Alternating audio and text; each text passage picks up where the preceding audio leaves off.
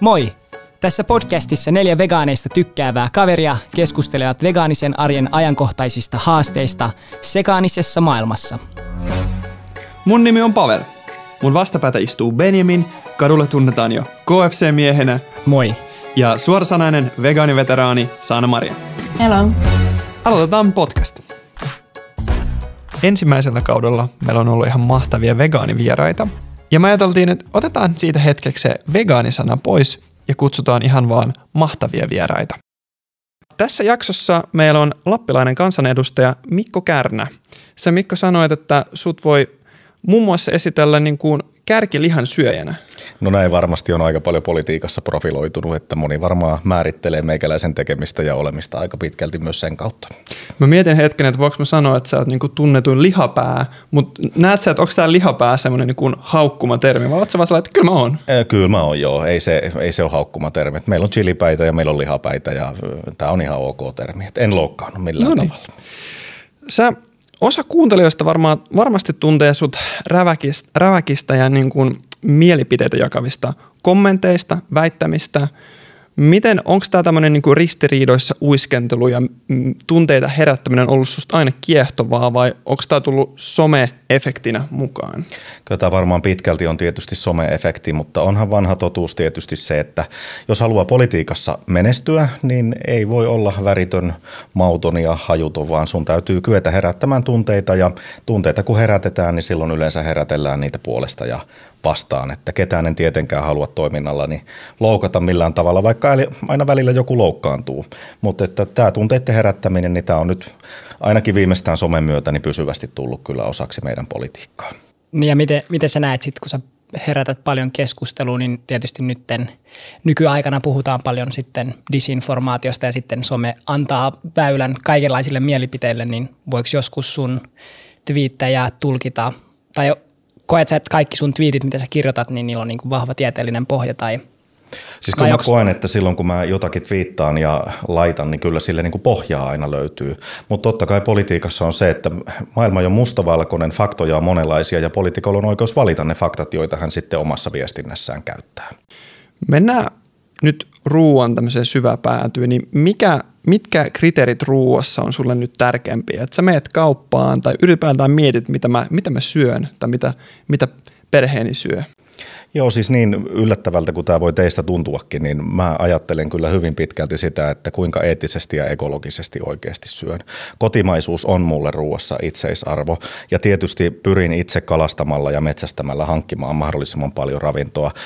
Kuten nyt myös siellä, siellä saaristossa niin tuli perunaa viljeltyä ja kaiken näköisiä kasviksia myös sitten lisäksi, että mä, mä arvostan tämän tyyppistä ruokaa. Et eettisyys, ekologisuus ja, ja kotimaisuus, jotka kyllä yleensä aika hyvinkin sitten, sitten kohtaa keskenään. Jos joku tulisi kysymään sinut kadulta, että hei, miten, miten mä kulutan vastuullisesti, kun puhutaan ruoasta, niin mitä sä sanoisit? Niin siis palaan toki siihen kotimaisuuteen ja eettisyyteen ja ekologisuuteen, mutta kyllä mun mielestä vastuullisia ruokia, niitä on monenlaisia. Kasvisruokaa, liharuokaa, kaikkea voi syödä eettisesti ja ekologisesti. Kuten myös sitten päinvastoin, niin sä voit syödä huonoa lihaa ja sä voit myös syödä huonoja kasvisruokia. Et ei tähän kysymykseen minun mielestä semmoista yksiselitteistä vastausta ole. Mitä sun mielestä se eettisyys siinä lihan syömisessä on? No se on esimerkiksi sitä, jos me puhutaan vaikka riistasta, että se on elänyt hyvän elämän vapaana tuolla, tuolla luonnossa ja, ja sen jälkeen kun se tulee sieltä normaalisti saalistettua, niin mun mielestä se on eettistä ravintoa. Samaten tietysti niin myös se, että jos syön tuotettua eläintä, niin kyllä mä katson, että, että ne eläintuotannon menetelmät tulee olla sellaisia, että se eläin on myös kärsimättä voinut, voinut elää ja on saanut hyvän kuoleman ja ansainnut sitten oikeuden myös tulla valmistettua hyvin ravinnoksi. Et,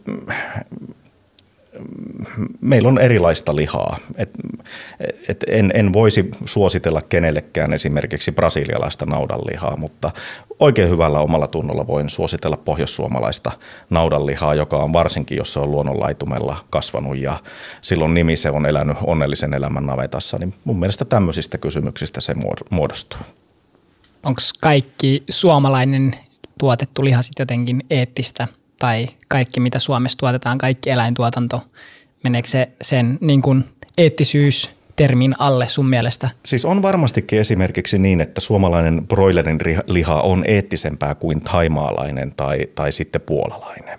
Mutta sitten vastaavasti on hyvä ymmärtää, että mun mielestä broilerin tuotanto on ainoa varsinainen tehotuotannon muoto, joka meillä Suomessa on. Ja jos mun täytyisi alkaa niin kuin arvottamaan näitä asioita, niin kyllä mä sanoisin, että ennemmin suosittelen märehtiöiden lihaa ihmisille kuin broilerin syöntiä. Mit- että tässä on, tässä on vissi, vissi ero. Miten sitten niin kuin kalan viljely lasket sen tehotuotannon muodoksi? No tämäkin riippuu jälleen kerran, että minkä tyyppistä kalaa viljellään, mutta kyllä ehdottomasti sanon sen, että villikalaa kannattaisi suosia ennemmin kuin viljeltyä kalaa. Tai niin Suomessahan viljellään kalaa ja sehän on, ne on aika niin kuin, no, viljeltyjä, niille, ne on niin kuin se on tehotuotantoa ainakin niin kuin varmasti. Niin mä oon itse yrittänyt Suomessa viljeltyä ja kuten myös sitten Norjassakin viljeltyä kalaa aina viimeiseen saakka välttää. Että näissä on monia muitakin ongelmia aika monesti esimerkiksi sitten ympäristön kannalta, että tuommoinen kassilohen viljely, niin se ei ole oikein hyvä juttu. Plus mä en oikein pidän niitä, musta on jännittävää se, että suurin osa suomalaisista, vaikka tykkäisikin lohesta, niin suurin osa suomalaisista ei tiedä miltä lohi maistuu, oikea lohi. Et villilohi on täysin eri makusta ja myös niin kuin koostumukseltaan kuin sitten vaikkapa tämmöinen kasvatettu. Missä vaiheessa tapahtuu se muutos? Mä tiedän, että sä oot puhunut tehokkaasta tuotannosta ja sitten se on eri on tehotuotanto. Miten, missä vaiheessa hyppääsit niin kuin tehokkaasta tuotannosta tehotuotantoon? Tehotuotantoon se hyppää mun mielestä aika yksiselitteisesti siinä vaiheessa, että eläimillä ei ole enää mahdollista niin kuin käyttäytyä lajityypillisesti ja niitä ei kohdella hyvin, vaan niitä kohdellaan niin kuin pelkästään tavallaan, tavallaan pihvinä ja ravintona jo silloin, kun ne ovat, ovat elossa. Et, pumpataan täyteen antibiootteja niin kuin varalta, niin kuin monessa maassa, maassa tehdään, syötetään mahdollisesti kasvuhormoneita ja niin edelleen. Toki sitten tässä myös tulee nämä ympäristökysymykset, että onhan se brasilialainen naudantuotanto, jonka edestä kaadetaan valtava määrä sademetsää, niin ihan yksiselitteisesti täyttää myös sitten tehotuotannon kriteerit. Ja niin kuin sanoin tuossa, että siis tehokas tuotanto totta kai sitä tarvitaan nykypäivänä, että viljelijä ylipäätään, ylipäätään pärjää, oli kyse sitten lihasta tai, tai tuota kasviksista, mutta kyllä meidän tätä tehotuotantoa, niin tätä pitäisi välttää. Mm, sä mainitsit lajityypillinen käyttäytyminen, että sitä pitää ehdottomasti olla. Mitä, sä, mitä siihen kuuluu? Me puhuttiin, että sä sanoit niin antibiootit, että se on niin se terveyspuoli. Mitä vaikka nyt naudan lajityypilliseen käyttäytymiseen, niin mitä siinä pitää olla? Että sun mielestä se on vaan tehokasta, eikä tehotuotantoa. Niin, totta kai niin naudan lajityypillinen käyttäytyminen. Meillä on aina hyvä ymmärtää, että tietysti tuotantoeläimet, kaikki mitä, mitä yleensä tuotamme, niin ne on jalostettu siihen tarkoitukseen. Mutta tietysti niin kuin suomalainen naudanliha, että silloin mahdollisuus myös parsinavetasta jalotteluun. Nyt on tosi hyvä, että pihatot on, on lisääntynyt. Silloin riittävästi virikkeitä siellä siihen, siihen omaan elämään. Se tulee lypsettyä ajoissa, koska näin sen lehmän kanssa täytyy, täytyy tehdä. Että kaikki tämän tyyppinen, niin se on äärettömän tärkeää. Sitten jos me puhutaan oikein eettisestä siantuotannosta, porsaan tuotannosta, niin se varsinkin tarvitsee paljon virikkeitä, että siellä on jopa niin kuin leluja, on, on tilaa liikkua ja, ja näin, että, että tämmöiset kysymykset on mun mielestä todella tärkeitä. Mä itse koen jotenkin, että, että se ei, me, me käytiin tuolla Sikala showroomissa, Atrian, missä se oli, Kalajoella? Kauhajoella. Kauhajoella. Mä kurkkasin sinne Sikala showroomiin ja nyt puhutaan showroomista, mikä edustaa, niin kuin, hei, tätä me halutaan kaikille näyttää.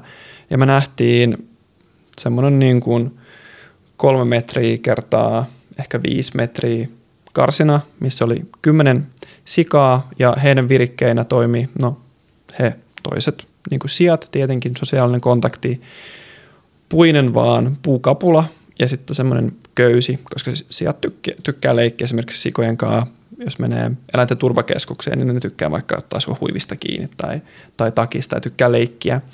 Ja, ja kyllä mulla tuli ehdottomasti tuli ihan niin kuin murtunut olo, että me sanotaan näitä virikkeiksi ja sitten me voidaan yhteiskuntana sanoa, että me täytetään sikojen lajityypillinen tarve. Vaikka jos me annettaisiin koirille nämä, jos me mennään mustin ja mirriin ja siellä on puukapule ja köysi, niin kyllä, kyllä me oltaisiin niin aika, aika kuutamolla, mitä koirat tarvitsee.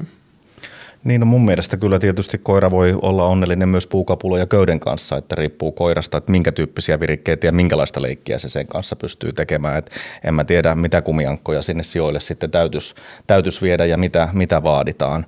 Ö, mun mielestä tietysti on hyvä, että niin kuin asiasta käydään keskustelua ja mun mielestä tämmöiset showroomit, nämä on ihan hyvä, hyvä, juttu, hyvä juttu kyllä. Ja itse mä oon esittänyt kun sanoit tästä lihakimpaleesta, niin mä oon myös esittänyt tehdä sama kuin Hollannissa, että käytetään lapset teurastamolla katsomassa, että mitä se on. Mä en tiedä, löydettäisikö me tästä yksimielisyys, että olisiko se sitten hyvä juttu vai, vai huono juttu.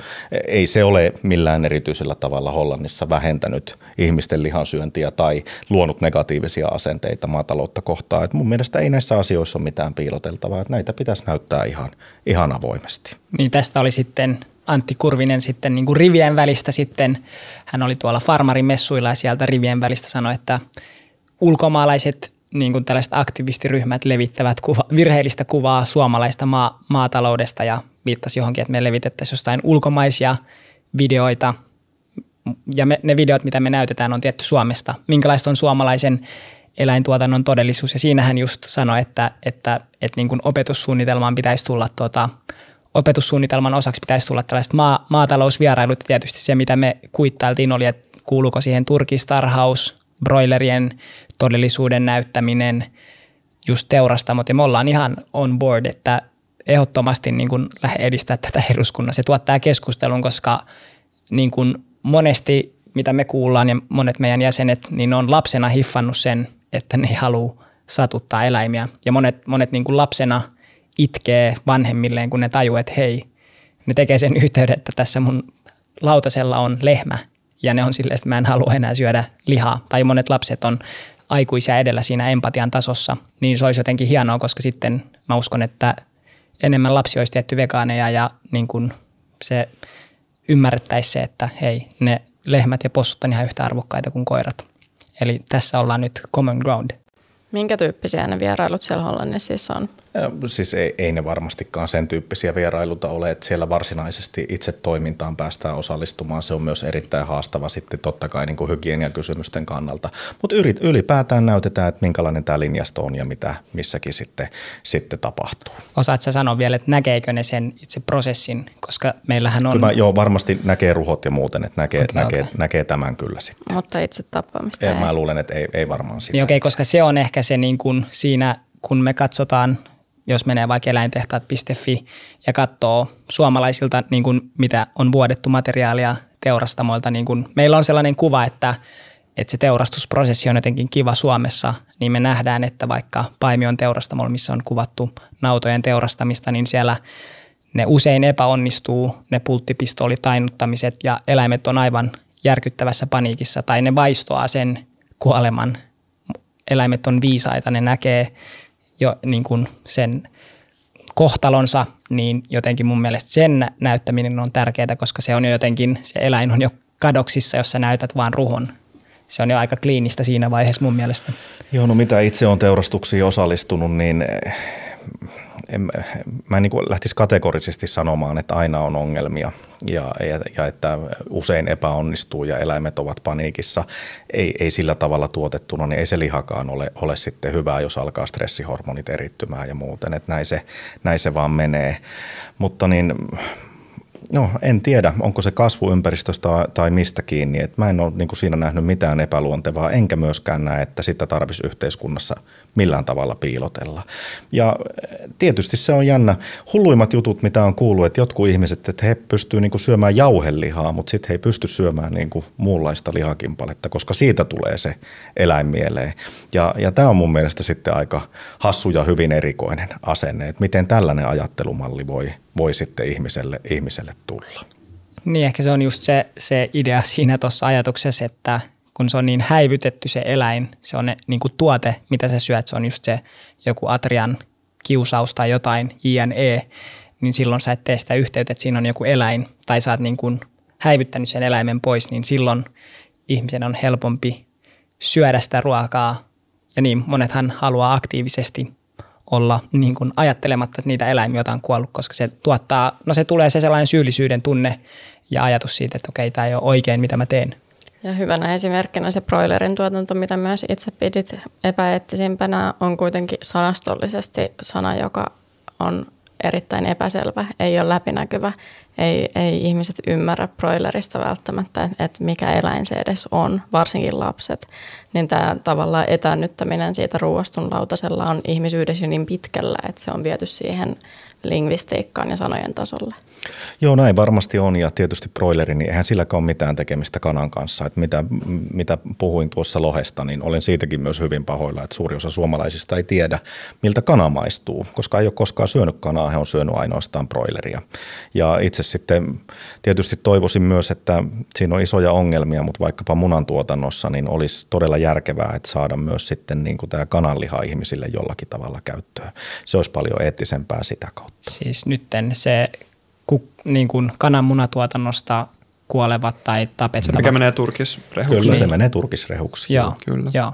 Mä uskallan väittää, että, että jos suurimmalle osalle suomalaisista vaikka suurin osa suomalaisista olisi sen tilanteen edessä, että että okei, sulla annetaan veitsi, siinä on possu ja sun pitää filtää sen kurkku auki, niin suurin osa ei varmasti niin kuin olisi valmis ikinä tekemään tätä, koska ne yhdistää sen. Ja varsinkin, jos sä viettäisit päivän sen kanssa tai jotenkin, jos sä bondaisit sen kanssa ja näkisit, että, niin kun näkisit, että siellä on se toinen niin kun yksilö ja persoona, ja, joka haluaa elää, joka, joka ei todellakaan halua kuolla, niin mistä se sun mielestä kertoo, että niin kun ihmisten intuitio, eli ihmiset jo, jollain tasolla tässä meidän yhteiskunnassa menee niiden intuition vastaisesti, ne maksaa sellaisesta prosessista, johon ne ei ole itse valmiita osallistumaan. Ja tämä ei ole mikään niin kuin varmaan kaupunkilaismaalaisjuttu, että varmaan jos mennään pienemmillekin paikkakunnille, niin löytyy paljon ihmisiä, empaattisia ihmisiä ja varmasti niin kuin voita, väitän, väitän, tai niin kuin ei ole mitään nyt tarkkaa dataa, mutta kun mä nyt paljon puhun veganismista ja on vegaaniaktivisti, niin tämä on monesti se ajatusleikki, mitä mä heitän, niin mistä se johtuu? Ollaanko me jotenkin ihmiset epäonnistuneet, että meillä on empatia ja me halutaan olla, har, niin kuin satuttamatta, olla satuttamatta eläimiä? No mä ainakin ensin voisin todeta, että mä nyt en ihan suoraan niele tuota väitettä. Et me ollaan kuitenkin vaikka semmoinen yhteiskunta, että meillä on 350 000 metsästäjää tässä maassa, jotka ovat valmiit tämän prosessin tekemään alusta loppuun saakka vapaa-ajan kalastajia taitaa olla noin puolitoista miljoonaa. Et, että Eik. osa ihmisistä näkee tämän aivan niin kuin normaalina prosessina. Totta kai jos esität asian noin brutaalisti, niin en mäkään, jos mä joudun sijaan teurastamaan, niin en mä katso sitä silmiin ja viile siltä kurkkua auki, vaan tämä tehdään sitten jollakin tavalla, tavalla toisin. Mutta niin mä tietysti kunnioitan sitä ja empatiaa ja eihän ihminen, siis suurin osa ihmisistä ei ole tunnekylmiä, eikä pidä ollakaan – ja myös näitä tuotantoeläimiä pitää kohdella hyvin, niin kuin mäkin olen mielestäni tässä koko ajan sanonut. Mutta sitten taas meillä on eriäviä näkemyksiä siitä, että onko se luontevaa, että niitä hyödynnetään ravinnoksi. Ja te edustatte toisenlaista näkökantaa kuin allekirjoittanut. Mun mielestä se on ihan luontevaa, että tuotantoeläimiä myös ravinnoksi hyödynnetään. Mutta sitten taas vastaavalla tavalla, että ei niitä saa huonosti kohdella. Pidätkö sä itseäsi eläinrakkaana? Kyllä mä oon tosi eläinrakas ihminen, joo. Niin mä haluan hetkeksi palata, kun me puhuttiin siitä koirien ja sikojen niin kuin virikemaailmasta, että mitä ne tarvitsee. Ja mä ymmärrän, miksi sä näet tämän ihan hauskana, että miksi siellä sijoille tarjottaisiin tarjottais kumiankkoja tai jotain muuta. Mutta tässä on, mä näen tämän niin, että vaikka me ei tietenkään olla sitä mieltä Viral Vegansissa, että jee, koirat asuu kerrostaloissa ja ihmiset menee töihin ja koirat on täällä yksin ja pienessä yksiössä, että eihän se niin kuin eläimelle ole mitään muuta kuin vaan nukkumista ja yksinään oleskelua, mutta me tarjoamme niin kuin koirille semmoisia virkkeitä, kuten ulkona oleskelu, leikitään heidän kanssa, eli sosiaalinen kontakti, tarjotaan heille vaikka palapelejä, on koirien palapelejä, nyt ei onneksi niin mitään semmoisia sadan palan palapelejä. Hän ja, pitää olla valmis siihen mennessä, kun mä tuun kotiin. Kyllä, niin, niin, mutta sijoilla ei, sijat niin ei päästetä ulos, ja ne, ketkä päästetään, niin ne on sillä rajatuloalueella 4 prosenttia on luomutuotantoa. Ja me, ainut mitä me tarjotaan on se puukapula.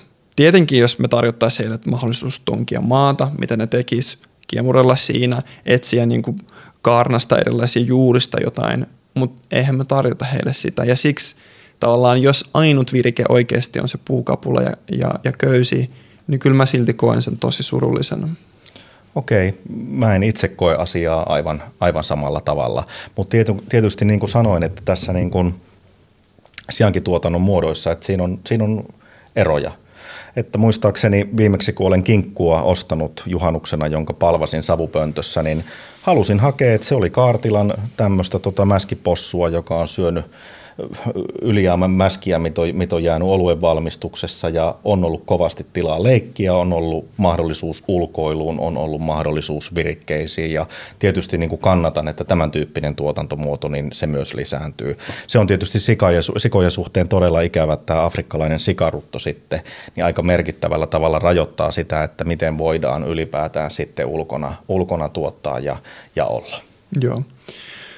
Miten sä näet tämän, että tämähän on tosi niin kuin yleinen argumentti, että, että kunhan me tarjotaan tarpeeksi paljon hyvinvointia, niin me voidaan tappaa se yksilö. Niin ja ehkä mä haluan tuohon lisätä, että miksi sijalle kuuluu hyvinvoiva elämä? Tai mistä se tulee, mistä se arvo sun mielestä tulee, että jos voitaisiin tuottaa, tai nythän kuitenkin Suomessa suurin osa kaikesta eläintuotannosta on tehotuotantoa, ihan merkittävä osa, niin miksi eläinten hyvinvointi on sun mielestä tärkeää siellä tuotantoloissa? Miksi ne, miksi ne ansaitsee sun mielestä hyvän elämän? Niin mä edelleen tässä joudun niin kuin vastustamaan tätä, että mun mielestä suurin osa suomalaisesta eläintuotannosta ei ole tehotuotantoa ja siihen liitetään paljon sellaisia asioita, jotka tulee tuolta ulkomailta ja minkä tyyppistä se meidän tuotanto ei aidosti ole. Mutta mistä se tulee, niin on tietysti niin, että hyvinvoiva eläin ainoastaan tuottaa – että et sen eläimen täytyy voida hyvin, että että se esimerkiksi maitotilalla, että lehmän on oltava hyvinvoiva, että siitä tulee sitä maitoa. Jos se voi huonosti, niin maitoa se ei tule tuottamaan. Ja sitten taas vastaavalla tavalla, että jos sulla on huonosti voiva teuraseläin, sika tai, tai muuta lihakarjaa, niin et, et sä saa sitä, sitä sä, sä, sä et niin kuin, se ei menesty se, se viljelijä, joka, joka tuottaa huonosti voivia eläimiä, se joutuu pois siitä markkinasta siinä vaiheessa. Eläinten täytyy voida hyvin, että ne tuottaa. Mutta yksi asia kuitenkin, joka yhdistää sekä kotimaista että ulkomaista tuotantoa, on kuitenkin sen yhden yksilön kuolema. Onko sulla sen, tässä tilanteessa sitten joku mielipide siitä, että onko sillä eroa, että tapahtuuko se kuolema kotimaassa vai ulkomailla? Tai minkä lajinen se yksilö esimerkiksi no, on? No on mulla tästä eroa, että mun mielestä on täystä hulluutta, että meiltä viedään esimerkiksi sikoja Puolaan teurastettavaksi, joka on kyllä mun mielestä sitten niin kuin kärsimyksen lisäämistä, että ehdottomasti se täytyisi sitten tämä prosessi pyrkiä hoitamaan täällä kotimaassa ja en missään tapauksessa, vaikka olen suuri pekonin ystävä, niin mä en osta sellaista pekonia, joka on tuotettu tällä menetelmällä, että kyseessä on suomalainen liha, mutta sitten se roudataan jonnekin toiselle puolelle Eurooppaa teurastettavaksi ja jatkojalostettavaksi, niin tätä mä en pidä niin kuin oikeastaan millään tasolla eettisenä eikä järkevänä. Että se on ehdottomasti sen eläimen kärsimyksen tarpeetonta lisäämistä. Mä palaan taas siihen äskeiseen, mistä puhuit, että eläimen on oltava niin kuin hyvissä oloissa, jotta se niin kuin on kannattava, eikö niin? Kyllä. Ja eläin, Eläinten hyvinvointikeskuksen Satu Raussi, joka on niin kuin johtava tutkija, eli toiminnanjohtaja, on sanonut, että me olemme jalostusmetodeilla ja tuotantometodeja niin, niin kuin tehostamalla priorisoitu tuotantoa niin kuin ja taloudellisia hyötyjä eläinten kustannuksella. Ja tämä nyt ei ole mikään semmoinen vegaani asiantuntija, vaan tämä on niin kuin meidän näkökulmasta, ja ehkä sunkin hankalassa on niin neutraali lähde. Ja, ja mä lisään oman näkökannan tähän, että mehän siinä lihassa, siinä maidossa, mikä tulee – niin eläimen mielenterveys ja psyyke ei tule siihen läpi. Tietenkin se, että onko sillä niin utaretulehdus, onko sille liian painavat utareet, sillä pitää tehdä sellaiset lehmän rintaliivit, mitä myös käytetään, uh, utareliivit, niin kaikki tämmöiset fyysiset niin kuin vauriot, mitä voi tehdä, tai sairaudet, ehdottomasti ollaan sun kanssa samaa mieltä. Tietenkin niitä yritetään välttää, mutta kaikki tämmöinen psyyke, niin tosi vahva fiilis ja kokemus ja niin kuin myös tutkimusdata osoittaa, että se on kärsinyt tosi paljon siinä, kun ollaan tehostettu, koska me ei tehosteta sen yksilön hyvinvointia, vaan me tehostetaan sitä tuotantoa siinä. Niin siis varmastikin näin ja niin kuin alun perinkin sanoin, että, että kun niin kuin tuotantoeläimet on luotu ja jalostettu siihen tarkoitukseen, joka on ollut se, että ne tuottaa, niin näähän on täysin erilaisia eläimiä, jotka on kyseessä kuin sitten mitä niin kuin villit lajitoverissa, mistä tämä niin kuin jalostaminen on, on lähdetty tekemään. Niillä on erityyppiset tarpeet, ne haluaa erilaisia asioita, vaikkakin tietyt jutut totta kai kohtaa myös niihin, niihin villeihin lajitovereihin. Tässähän on menty monessa maassa niin kuin todella pitkälle. Et mä oon tosi tyytyväinen tästä meidän uudesta eläinsuojelulaista, jossa myös muuten koirien tähän ylijalostukseen puututaan. Se on todella niin kuin tärkeä juttu. Et on täysin hullua, että mikä tämä yksi sininen lihakarjarotu oliko Belgiassa, että on jalostettu siihen pisteeseen niin isot lihakset, että emolehmät ei kykene enää poikimaan ulos sitä, sitä vasikkaa, vaan niitä sitten on keisarileikkauksella vedetty sieltä ulos. En mä tämmöistä tuotantoa halua olla puolustelemassa enkä puolustelekaan.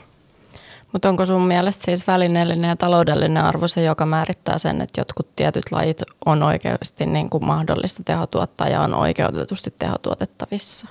Niin siis mä niin kuin sanoin, että mä en kannata tehotuotantoa ja mä en näe Suomessa kuin yhden varsinaisen tehotuotannon muodon, joka on broileri. Muilta osiltaan niin näkemykseni mukaan meillä on tehokasta tuotantoa, mutta se poikkeaa merkittävällä tavalla siitä, että miten tämä sitten isossa maailmassa, kuten vaikkapa Yhdysvalloissa tehdään, jossa puhutaan aivan aidosti eläintehtaista. Miten, miten tota noin, sä mainitsit sen, että nämä on tuotettuja eläimiä. Ja nämähän on tuotantoon synnytettyjä eläimiä ja niitä jalostetaan, kaikki allekirjoittaa sen.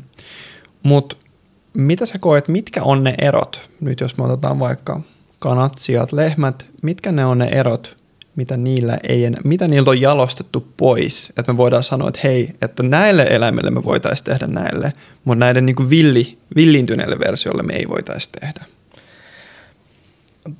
No tämä nyt on mielenkiintoinen kysymys.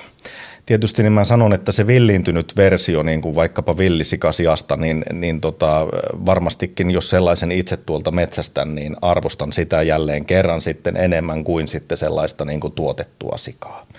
Mutta toisaalta sitten mä, mä en tiedä meneekö nyt sitten niin sanotusti liian diipiksi, kun ajattelen, että, että kyllä nämä niin kuin tuotantoeläimet lähtökohtaisesti, niin niillä on aika turvattu elämä verrattuna niihin villeihin lajikumppaneihin. Ja sitten taas niin kuin vastaavalla tavalla, että jos pulttipistoolilla lopetetaan ja verrataan sitä siihen, että joutuu suderaatelemaksi tai kanahaukan, kanahaukan kynsiin, niin, niin kumpi se sitten enemmän tuottaa sitä kärsimystä. Että se toi luontokin on sitten aika brutaali paikka, kyllä.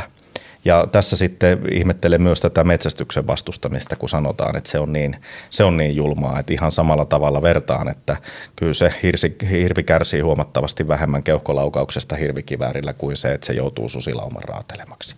Jos me tähän kärsimysasiaan nyt lähdetään, mm. lähdetään kiinni tavallaan, tai mä jäin rehellisesti kaipaamaan sult niin kuin konkreettisempaa vastausta. Ihan vaan rehellisesti sanon, koska mi, kun, kun tavallaan sanoo, että hei, että se on tuotantoon jalostettu eläin ja että heille on ok olla näissä olosuhteissa ja se on turvallinen, niin mehän ei puhuta nyt vaikka emo- ja vasikkasuhteesta tai siitä porsimis, porsimisvaiheesta ja, ja me ei puhuta siitä tilan tarpeesta, että siitä tilan tarvetta ei saa jalostamalla niin kuin pois. että meillähän kaikilla – niin kuin, e, tai näillä kaikilla eläimillä on tarve tilalle, niin kuin suuremmalle tilalle, on tarve hoivata omia jälkeläisiään ja on, on tarve puolustaa myös niitä. Tietenkin kun me puhutaan, että no niin jotkut lehmät ei pese vaikka kun tulee vasikka ja jotkut lehmät ei välitä, mutta ei me voitaisiin missään nimessä sanoa, että kukaan ei välitä. Mitä mieltä sä oot tästä?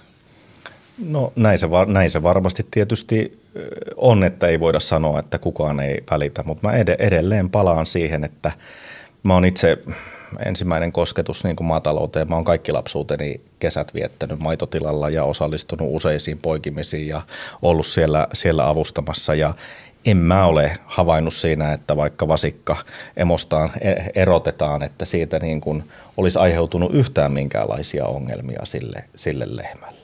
Entä sille vasikalle, kun se laitetaan karsin, karsinaa tai vaikka vasikka igluun?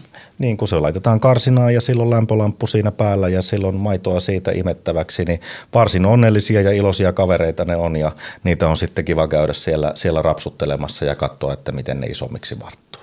Niin, niin ehkä se just, että niin kun se on ihan biologinen lehmiin koodattu tarve, että tämä ei ole mitään niin kuin bro sciencea, että lehmillä, niin kuin myös äideillä, ihmisäideillä on tarve hoivata jälkeläisiään, niin tämä sama tarve on lehmillä, jotka on nyt tuotantoon valjastettu. Eli ei se, niin kuin, se, ei, se ei häivy pois, vaikka, vaikka, se nyt, vaikka me sanottaisiin sitä tuotantoeläimeksi. Että tai oot tästä sitten eri mieltä? Niin mä en kyllä ymmärrä, että ainakin se ilmenee hyvin heikosti, että sille niin kuin eläimelle aiheutus tästä millään tasolla sitä kärsimystä. Et en, en mä ole havainnut itse, kun olen navetassa työskennellyt, niin en, en ole havainnut kyllä tätä, että ei sieltä niin kuin isommin pyritä vaikkapa sen vasikan luo tai, tai muuten. Ja niin kuin sanoit, että jotkut lehmät ei välitä ollenkaan, että hyvä, että päästiin, päästiin eroon. Et, että mä, mä en näe asiaa samalla tavalla. Varmastikin jollakin tavalla tätä on, on koodattu, mutta tämä on varmaan yksi niitä ominaisuuksia, joita on myös sitten jalostuksella saatu pois. Niin, joidenkin lehmien kohdalla jot, jotkut ei pidä niin hyvää huolta, niin muut emolehmät tulee pitämään niiden muiden vasikoista huolta. Että siinä on semmoinen tavallaan niin kuin ryhmä, sosiaalinen dynamiikka, missä, missä tätä tapahtuu. Ja mä mietin ihan sitä, että, että että kun sä sanoit, että okei, no vasikoilla laitetaan se lämpölamppu karsina, mm, mutta nyt me päästään ehkä vielä syvempään päähän, että, että voi, ketä kaikki muita me voitaisiin turvallisuuden tavallaan, että hei me ollaan taatu turvallinen tila sulle ja lämpö, sä oot syntynyt, niin voidaanko me laittaa koiria tällaisiin olosuhteisiin? Tietenkään me ei voitaisiin laittaa ihmisiä, eikö niin? niin kuin, mutta tässä tapahtuukin se tavallaan lajisorron ydin, että, että koska hän on tuotantoeläin, niin hänet voi pistää siihen tilaan. Mutta jos me nähtäisiin hei, koirien tämmöinen tuotantohalli ja sitten koirakarsinat ja näille pennoille ei tarvita virikkeitä, jättää tilaa liikkua ja tutkiskella maailmaa oman niin kuin emonsa kanssa, niin kyllä me oltaisiin sellainen, hei, tässä on jotain väärin. Niin, varmasti oltaisiin. Ja tässä on nimenomaan kyse siitä, että me käsitellään erilaisia eläinlajeja eri, eri tavalla. Ja eh, ei, ei mulla tästä niin kuin minkään, minkäänlaista epäselvyyttä. Että, että koira on meille yhteiskunnassa, kulttuurissa ollut jo pitkään hyvin erilaisessa asemassa kuin mitä sitten vaikkapa lehmä tai, tai, lammas, tai lammas on ollut. Mutta en, en, en itse niin kuin tuolla – maaseudulla kasvaneena, niin mä en kykene näkemään tässä, että tässä olisi jonkun tyyppistä ongelmaa. Niin ehkä, ehkä tässä meillä oli mielenkiintoinen haastattelu tässä vähän aikaa sitten ja kysyttiin vähän tästä niin kuin sellaiselta ma- maatalousopiskelijalta, että mitä, mitä se on mieltä just vaikka, että olisiko se eettistä aloittaa koiran lihan tuotanto, jos se olisi kannattavaa. Niin se oli vaan ihan niin kuin kylmän viilesti, että kyllä. Että jos sillä on kysyntää, niin silloin sitä pitäisi toteuttaa, niin pystyt sä jakaa tämän niin kuin en mä, tämän en mä suoraan. Koira, koira ei ole tuotantoeläin ja mä uskoisin, että se kohtaisi niin kuin erittäin suuria ongelmia, jos me, jos me alettaisiin tuottamaan koiria. Mi- mistä ne ongelmat tulee? Niin siis varmasti semmoisia rotuja löytyy ja mä en ole perehtynyt. Onhan tietyissä kulttuureissa tapana sitä koiraakin syödä ja ilmeisesti niitä myös tuotetaan. En tunne menetelmiä enkä erityisen tarkkaan niin kuin haluakaan tuntea ja, ja, ja tietää, että millä tavalla tämä menee. Mutta koiralla on hyvin erilainen asema mun mielestä niin kuin suomalaisessa yhteiskunnassa, pohjoismaalaisessa yhteiskunnassa ja sitä kohdellaan hyvin, hyvin eri tavalla kuin sitten niin kuin tuotantoeläimiä noin, noin yleensä. Meillä eläinten keskenessä tuota sanotaan lajismiksi, eli onko se sun mielestä ihan ok, että me suhtaudutaan eri lajeihin noin eri tavalla? No mulle se on hyvin luonteva ajattelutapa juuri niin kuin tämän, tämän suhteen, että mä itse metsästän, mä itse kalastan, mä näen sen luontevana tapana hankkia – ravintoa. Ehkä jonain päivänä, kun aikaa on, niin mielellään ottaisin itselle kanoja, söisin kananmunia ja kyllä varmasti hoitasin myös sieltä kukkoa pannulle sitten siinä vaiheessa. Ja pari lammastakin voisi olla, olla haasteena ja kykenisin itse tämän teurastamisen myös hoitamaan. Ei, m- m- mä, mä en niin näe mitään ongelmaa tämän tyyppisessä elämäntavassa, vaan päinvastoin näen se hienona elämäntapana. Okei, luontevana, eli sä niin tykkäät siis siitä fyysisestä aktista – Siis siitä tappamisesta vai? Niin. Toi on aika mielenkiintoinen ajattelumalli, en missään tapauksessa. Ja tietysti se, että myös kun jonkun tuotantoeläimen tai lehmä joutuu liha-autoon laittamaan, kun se on pitkään ollut, niin haikea olohan siitä tulee. Mutta se on niin mun mielestä aika luonteva tapa kuitenkin sitten, sitten lähteä. Metsästyksessä myöskään niin tämä niin lietsominen, että, että se on niin kuin siitä tappamisen ilosta, niin ei missään tapauksessa. Että kyllä mä näen itse, että se on se itse niin kuin jahti ja sitten tämä, että sä hankit sitä ravintoa itsellesi, niin se on niin kuin se tärkein juttu. Ja se, sen jälkeen, että niin kuin, minkälaisia rituaaleja meillä on ja kuinka me myös sitä riistaakin sitten kunnioitetaan. Näistä voisin paasata teille aika pitkäänkin. Niin, mä mietin sitä kanssa, että sitten jos sulla kuitenkin jää välillä semmoinen haikea fiilis, niin miten sä käsittelet sitä tai miten sä selität sen tunnekokemuksen itsellesi, jos sä et pidä siitä itse tappamisesta? Niin mun mielestä se on vaan niin kuin luonteva juttu. että et totta kai mulla on oikeus myös olla tällainen tunnekokemus, että tulee haikea, haikea juttu jostakin. Joo olen myös erittäin pahoilla, että jos metsällä olen ja ammun kehnon laukauksen ja se eläin jää niin kuin kärsimään sen jälkeen.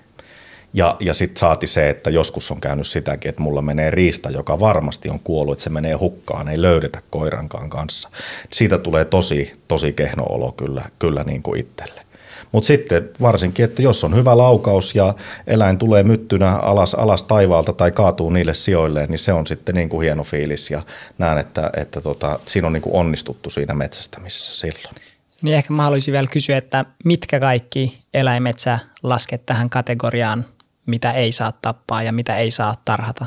Onko se vaan koira vai onko jotain muita eläimiä, mitä sä laittaisit tähän? Niin kun, no mun mielestä tässä puhutaan jonkinnäköisestä pyhyydestä, niin kuin jos nyt käytetään uskonnollisia termejä, koska sinänsä ihminen on kykenevä syömään koiraa ja sitä onnistuneesti tarhataan monissa maissa ympäri maailmaa ja se on osa sitä ruokakulttuuria, niin jollain tavallahan me puhutaan just sellaisesta, että tämä on täysin kulttuurillinen niin kuin konteksti, että mitä, mitä kussakin kulttuurissa pidetään tabuna ja mitä pidetään hyväksyttävänä, niin onko jotain muita eläimiä, mitä sä asettaisi tähän? En, en mä nyt niin kuin äkkiä keksi, mutta tietysti pitäisin kummallisena, jos joku alkaisi tuottamaan kissaa Suomessa, niin kyllä mä sitä hyvin kummallisena pitäisi, jos, jos tällä, tavalla, tällä tavalla toimittaisiin. Mutta tämän koiran halusin nimenomaan nostaa, mm. että sillä on mun mielestä niin kuin erityinen asema tässä, tässä meidän, meidän kulttuurissa, nimenomaan suomalaisessa kulttuurissa, jos nyt semmoista ylipäätään on, on olemassakaan. Mutta että niin. Niin. Mistä se tulee se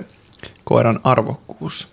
Suomalaisessa kulttuurissa? Mä luulen, että se kumpuaa varmaan jo niin kuin hyvin kaukaakin historiasta, että minkälainen rooli koirilla on ollut metsästyksessä, vahtimisessa, miten ne on, ne on viettänyt aikaa ihmisten kanssa ja miten se on niin kuin kesytetty ihan eri tavalla eri tavalla sitten sellaiseksi eläimeksi, joka tottelee, haluaa palvella ja, ja näin edelleen. Et varmaan se aika, aika syvältä ja kaukaa historiasta juurensa juontaa. Mitäs jos se on 1800-luvun romantiikkaa? Tämäkin on tietysti mahdollista, että se on 1800-luvun romantiikkaa, mutta mä en tietysti pysty puhumaan muuta kuin, niin kuin omalta elinajalta ja mitä on vanhemmilta sukupolvilta, mun vaarilta kuuluu ja muuta. Niin kyllä koirat on ollut silloinkin niin kuin perhepiirissä, pihapiirissä, niin ne on ollut arvostettuja, arvostettuja osia, osia niin kuin sitä perhettä ja sitä, sitä yhteisöä. Niin, tässä nyt kun puhutaan niin kuin tästä lemmikkieläimistä, tuotantoeläimistä, siitä häilyvästä rajasta, että – mitä eläimiä on hyväksyttävää syödä, niin Viral Vegans tässä sai anonyymeiltä aktivisteilta materiaalia suomalaisilta kanitiloilta, missä oli valtavia rikkeitä ja kanien hyvinvoinnista ei ollut ollenkaan pidetty huolta. Ja tietysti ehkä se suurin järkytys suomalaiselle yleisölle oli se, että ylipäätään kaneja tuotetaan lihaksi Suomessa. Tänäänkin mä olin Tikkurilan lukiossa puhumassa lukiolaisille veganismista ja eläinten oikeuksista ja kysyin tämän kysymyksen, että kuinka monelle tulee uutena tietona, että Suomessa niin kuin on kaninlihan tuotantoa, niin suurimmalle osalle ihmistä tämä tuli täytenä yllätyksenä, niin miten sä vaikka suhtaudut kaninlihatuotantoon. Ja tässä on nyt joillekin se on absoluuttisesti lemmikkieläin ja se on täysin tuomittavaa tappaa kaneja, mutta mikä on sun näkemys tähän asiaan? No tota, mä itse pidän kaninin lihasta, että se on kyllä, kyllä erinomaista ja tietysti meillä on pääkaupunkiseudulla niin aikamoinen ongelmakin tuon villikanipopulaation kanssa, että ihan niin kuin rakennuskannankin kannankin suhteen. Mä myönnän suoraan, että tämä tuli mullekin yllätyksenä. En ole tiennyt, että Suomessa tuotetaan kaninlihaa, mutta toki tämä on Keski-Euroopasta tuttua sitten ja, ja on, olen myös niin kuin tuotettua kaninia siellä, siellä syönyt, mutta en ole tiennyt, että Suomessa tällaiselle markkina on ja meillä on suomalaista kaninlihaa tarjolla. Itse asiassa missä olen jossakin hienommassa lihakaupassa nähnyt, niin olikohan, perät, olikohan niitä Belgiasta oli, oli silloin niin kuin, niin kuin tuotunneet. Eli tavallaan se kanelihan syömisen ja tuottamisen absurdius on sullekin vähän niin kuin tavoitettavissa? No mä varmaan niin kuin ymmärrän, ymmärrän sen, mutta että kaniini on itse, itselleni, niin kuin sanoin, että se on, se on mulle niin kuin myös ruokaa. Että kyllä mä niin kuin ymmärrän sen, mutta totta kai jos kaniniakin tuotetaan, niin silloin täytyy myös pitää huolta niistä kaninien hyvinvoinnista, että et, et näin mä tämän, tämän asian, asian näen. Ja pidän tietysti parempana, että, että jos nyt Suomessa joku haluaa tuotettua kaninia syödä, että tietysti hyvä, jos se olisi hyvin tuotettua suomalaista kuin että sitten jostakin Belgiasta täytyy niitä kanineita kantaa, mutta se villikaniini sitten kyllä ehdottomasti paras vaihtoehto. Niin, me päästään ehkä tässä tämmöiseen niin kuin mielenkiintoiseen vaiheeseen, missä kun me päästään puhumaan kaneista, että onko se nyt tuotantoeläin, lemmikkieläin, sä puhut myös villieläimistä, mitä niin kuin sitikani nyt on villieläin, koska elää vapaana. Ja joku saattaisi kysyä, että no missä se raja menee, kuka asettaa tämän? Ja, ja ehkä kannattaa avata, että eläinsuojelulaissa on tämmöinen lista tuotantoeläimistä. Ja niihin listalle kuuluu myös gerbiili ja hamsteri, mm. eli niitä voi myös tuottaa. Ja koiran ja kissan kohdalla niitä saa käyttää viihdekäytössä, eli esimerkiksi sirkukset. Ainakin vanhassa eläinsuojelulaissa. Nyt pitää tsekkaa Sä, sä näytit tänne tullessa, että kuin iso pinkka se pitäisi Joo, olla. mulla on vielä katsomatta, mutta mä katson heti, kun taas valiokunnassa päästään jatkoperehtymään tähän, että mitä siellä lukee näiden osalta. Mutta oletan, että luettelo tosiaan löytyy. Joo, on se siellä. Ja sinne luettelolle ilmestyi uusi eläin, eli vesipuhveli. Eli me ihmisenä voidaan, tai tehdäänkin tämä päätös, että kuka eläin on tuotantoeläin ja kuka ei. Ja koet sä, että meillä on oikeutus tehdä tämmöinen päätös? Kyllä mä koen, että meillä on oikeutus tehdä tämä päätös. Ja tietysti niin siellä on vanhassakin laissa tainnut se biisoni vai se lisättiin jossakin vaiheessa. Ja nyt tuodaan vesipuhveli, että nämä on tämmöisiä niin uudempia Suomeen tuotuja tuotantoeläimiä, joille nyt sitten jonkun verran on markkinaa, markkinaa löytynyt ja joita sitten tuottajat on halunnut lähteä, lähteä tuottamaan, mutta en mä tässäkään niin kuin, en, en pidä asiaa millään tavalla kummallisena. Ehkä, ehkä mulle vielä tällainen niin kuin ajatusleikki, että jos olisi olemassa – tai Mikko Kärniä on varmasti taatusti jokaisessa maailman maassa vastaavanlaisia hahmoja, niin sanotaan, että Kiinassa on joku vastaavanlainen Mikko Kärnä, kuka tiukasti puolustaa koiran lihan syöntiä ja vastustaa kaikkia aktivisteja, jotka haluaa lopettaa tämän perinteen, niin onko sun mielestä sit olemassa joku universaali totuus siitä, että mitkä eläimet on arvokkaita ja mitkä eläimet on tuotantoeläimiä – mistä tällainen, jos on tällainen universaali totuus, niin mistä se on tullut ja mihin se pohjautuu? Niin ei mun mielestä tässäkään kysymyksessä niin ei tässä sillä tavalla niin kuin universaalia totuuksia ole muuta kuin se, että oli eläin tuotantoeläin, oli se kotieläin, oli se villieläin, sitä täytyy kohdella hyvin. Se on mun mielestä se universaali totuus niin kuin näissä asioissa. Hmm. En mä mitään muuta universaalia totuutta tähän, tähän löydä kotieläimistä, tuotantoeläimistä on pidettävä hyvää huolta. Villieläimiä, sä et saa niitä, niitä rääkätä, jos sä metsästät niitä, niin sä metsästät niitä eettisesti ja siten, että se eläin kärsii siinä prosessissa mahdollisimman vähän. Niin ehkä mä vielä haluan palata siihen, kun sä sanoit, että jos eläin ei voi hyvin, niin se ei tuota maitoa. Ja puhut paljon tästä brasilialaisesta lehmästä. Kyllähän se tuottaa lihaa ja maitoa siinä, missä suomalainenkin niin kuin lehmä tuottaa lihaa, niin – mihin tämä perustuu. Ja tietysti niin kun, jos me mietitään eläinoikeusnäkökulmaa, niin eläintä on hyödyllistä pitää juuri sen verran tehdä kaikki hyvin. Tai sehän menee tuotanto edellä, se on eläintuotantoa, joten ne hyvinvointistandardit myös on vaan siellä sitä varten, että se tuotanto on mahdollisimman tehokasta.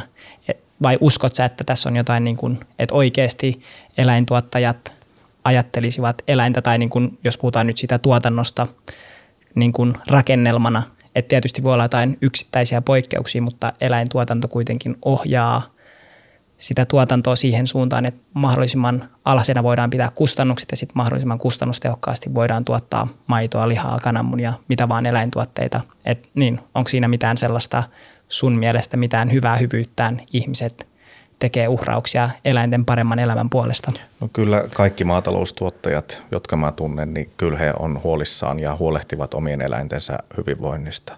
Varsinkin jossain maitotiloilla tämä, tämä tietysti näkyy. Et meillä on jokaisella lehmällä kuitenkin nimi ja se on kasvanut siellä tilalla, se tuottaa tietyn määrän maitoa ja niin kuin sanoin, että kyllä sillä tuottajalla monesti se haikea olo, kun tulee aika tehdä se viimeinen palvelus, että se lehmä sinne liha-autoon sitten, sitten laitetaan.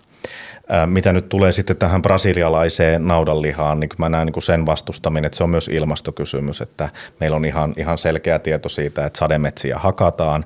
Ja samalla tavalla niin ei siellä niin kuin tämän tyyppisiä hyvinvointivaatimuksia ole kuin meillä, että kun karjaa ajetaan, niin kovaa vedetään piiskoilla ja ruoskilla sillä tavalla, että saadaan se lehmälauma sieltä, sieltä liikkeelle. Sitten vastaavalla tavalla tämä esimerkiksi mun mielestä hyvin epäeettinen antibioottien syöttäminen ennakkoon, jossa on monenlaisia vaikutuksia myös sitten siihen, että millä tavalla meillä resistantit, resistantit bakteerikannat leviää ja sitten myös se äärimmäinen muoto, että syötetään kasvuhormoneja sen kasvun. Toki antibiootitkin tätä kasvua nopeuttaa, että sen kasvun nopeuttamiseksi ja sitä kautta sitten niin aiheutetaan ongelmia, että tämmöisiä ilmiöitä ilmiötä meillä ei Suomessa kuitenkaan ole. Niin ehkä tämä antibioottiresistenssi on tietysti tosi tärkeä aihe, kun me puhutaan nyt koronapandemioista ja Juu. me puhutaan hullun lehmän taudeista, sika-influenssasta, lintuinfluenssasta. Nämähän pandemiat ei ole kaikki todellakaan lähtöisin mistään kaukomaista tai ulkomailta, vaan ne on tapahtunut täällä Euroopassa ja näitähän on jatkuvasti kaiken näköisiä outbreakkeja